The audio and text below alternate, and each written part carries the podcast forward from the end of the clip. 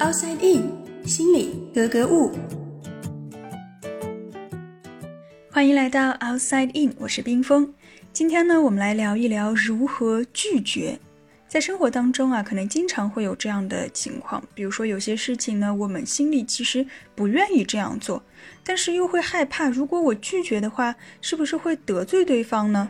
那这个时候我们应该怎么办？如何有效的又不伤感情的去表达拒绝呢？其实这个问题啊，我之前也和国家心理咨询师、职业培训专家讲师张华老师一起聊过一个关于如何拒绝加班的话题。其实关于拒绝，它背后的道理都是相通的。我们来听听张华老师是怎么说的。张老师你好，哎你好，嗯，现在这个加班的现象好像是越来越普遍了。甚至可能在一些企业里面是形成了一种企业文化了。那么，就是对于加班这样一个现象，您是怎么看的？啊，确实啊，有些时候可能是个人的问题，可能上班的时候上上网啊，玩玩微信呀，可能自己时间管理上有一些懈怠呀。但也有一些加班，就像您刚才说的了，很多时候企业觉得加班是一种好的企业文化，这是一种奉献。所以面对这种加班啊，要我们怎么样去应对，或者说我们甚至怎么样去拒绝，特别需要一些呃技术技巧啊。对，那怎么能够有效的拒绝呢？呃，一方面啊，我们的应对上司，大家还是不能过于激动或者过于冲动，毕竟发工资的是老板嘛。嗯。呃，除非你已经找好下家，或者说你已经做好辞职准备了，你也难保证下家就一定不加班，对不对？但是呢，除非呢，你有一些坚决可以不加班的理由。但是做法上呢，如果你真的想去拒绝加班，我想我们在这样几个方面啊，做好这样三四个方面的表达。第一呢，就是当你拒绝加班的时候，你首先说的不是理由，因为你说理由上来就讲理由，会让人觉得这就是用你的一种借口。我们第一说的一定是什么呢？是抱歉或者道歉啊。你要向你的领导诚恳的去表达自己，因为不能加班，可能给领导带来的一种可能让领导失望啦。呃，让领导您很生气啊，可能我今天不能加班，让领导您很焦急啊。你一定要去表达这样一种抱歉，让领导感觉至少他的感受上是被理解的，至少这个员工啊，并没有完全站在他自私的角度在思考问题，这可能在他第一感受上会好一些。而且呢，为了能够在这道歉的基础上，能够让老板更好的从心理上去接受你，或者说给他一个不得不接受的理由，那么你第二个方面要表达的是什么呢？就是感谢，感谢领导。呃，你看你今天放我走。啊，感谢你对我的理解，感谢你对我的包容，或者感谢你的大度，感谢你的原谅，这是我们在说理由之前第二个方面要说的。那第三个方面才是说诚恳的说出你当下你不得已不能加班的这样一种理由啊，甚至去讲一些承诺。那今天的工作我一定不会耽误啊，以后我一定要怎么样加倍努力。我想这样一种说话可能会让当事人让老板感觉更好受一些，并且呢，可能更容易。既表达了你的内心深处的话语，又对对方尽可能少的减少一些伤害。怎么说很重要，说话是一门艺术啊。那这个可能是员工不想加班，那我们反过来说，对于企业，对于老板来说，他有什么办法能够让员工心甘情愿的来加班吗？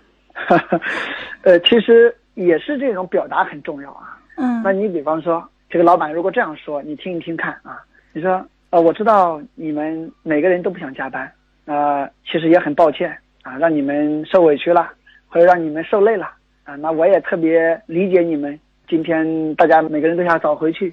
那他首先，那我也很感谢你们愿意呢牺牲自己的时间，今天能留下来，感谢你们对我的体谅和对公司的体谅。那那第三方面，我继续说，那。很抱歉，因为不得已，今天我们真的需要加班，因为明天我们要赶出个什么东西。当然，我也向你们做出承诺啊，你们以后尽可能怎么怎么样的时候，我我尽可能减少你们加班。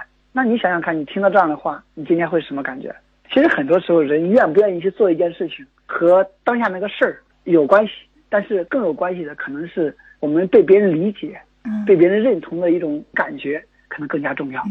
那另外呢，就是刚才我们也说到，说我们想去向老板表达不加班啊。嗯，其实有些时候我们也不要单个的去这样做。有些时候我们需要建立一个同盟，也就是说，单位里老是做一些没有意义的事儿，也就是我们说也说不清楚的，刚才你所说的一种企业文化性质的这种加班。这个时候呢，你个人去表达你的拒绝，那可能意义就不大。你不妨先团结一些同事，因为这样至少有一个责任分散，大家的意见，那个领导可能重视性也比较强，以免这个我们所说的枪打出头鸟啊，可能这样会好一些。但这里我们也同样提醒，如果是因为一些紧急的工作任务性质的性质的加班，今天不得已必须要加班，因为单位里不得不做的这样一种工作加班，如果你又因为你自己的事情不能加这个班，这个时候你切记做法上跟我刚才说的恰恰相反，你不能去结盟啊，这个时候最好是单独向领导提啊。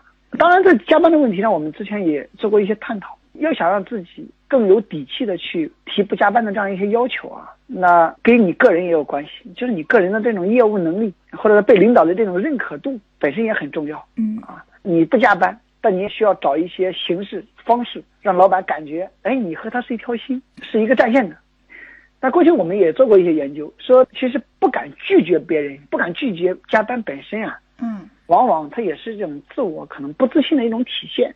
因为你不敢拒绝别人，背后总是在担心什么？比如说，我怕不加班，领导不能看重我啊；我不加班，领导会不会觉得我这个人就不上进啊？未来会不会没有提升的机会啊？可能你的内心有一些担心和恐惧什么。所以呢，当我们不敢拒绝的时候，我们要学会去自我认识和觉察这些，我觉得也是很重要的。对，所以拒绝加班这个话题也是反映了很多很多方面。对对，好的，谢谢张老师。好。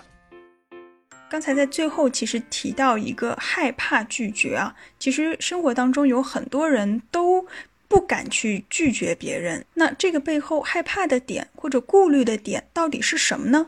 我们也来听国家二级心理咨询师于玉欣的分享。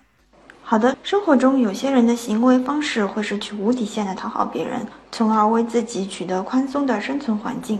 但如果讨好是在以压抑自我为代价，就会逐渐感觉是在为别人而活，之后肯定会产生要去拒绝他人的愿望，但实际上又做不到，因为内心的弱小和不安全感，会觉得无力承受万一被拒绝的后怕。潜意识的讨好欲望会使人不愿意丧失他人的好评和好感，唯有讨好能感觉自己是好人，来免除社交中的焦虑。我们通常会想，是顾面子委屈内心自由，还是顾内心自由而伤面子呢？但一般情况下，不懂得拒绝别人的人，会去选择忍辱内心，而不愿意丢失面子。害怕说不的心理是一种以自己主观为蓝本来看别人的心理投射。拒绝别人未必就会伤害到他人，本质上是自己内心受不了别人的拒绝，所以认为别人也会受不了拒绝。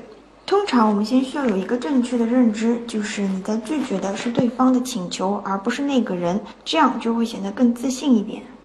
好啦，希望今天的节目可以在实际生活当中帮助到大家，因为里面其实也提到了很多比较实用的、具有操作性的一些建议。所以，如果大家以后再遇到类似的情况，也不妨可以试一试里面提到的一些方法。或许在一次次的尝试着去正确表达拒绝的过程当中，我们也会发现，其实别人也并没有我们以为的那么脆弱。探索大脑。理解内心，outside in。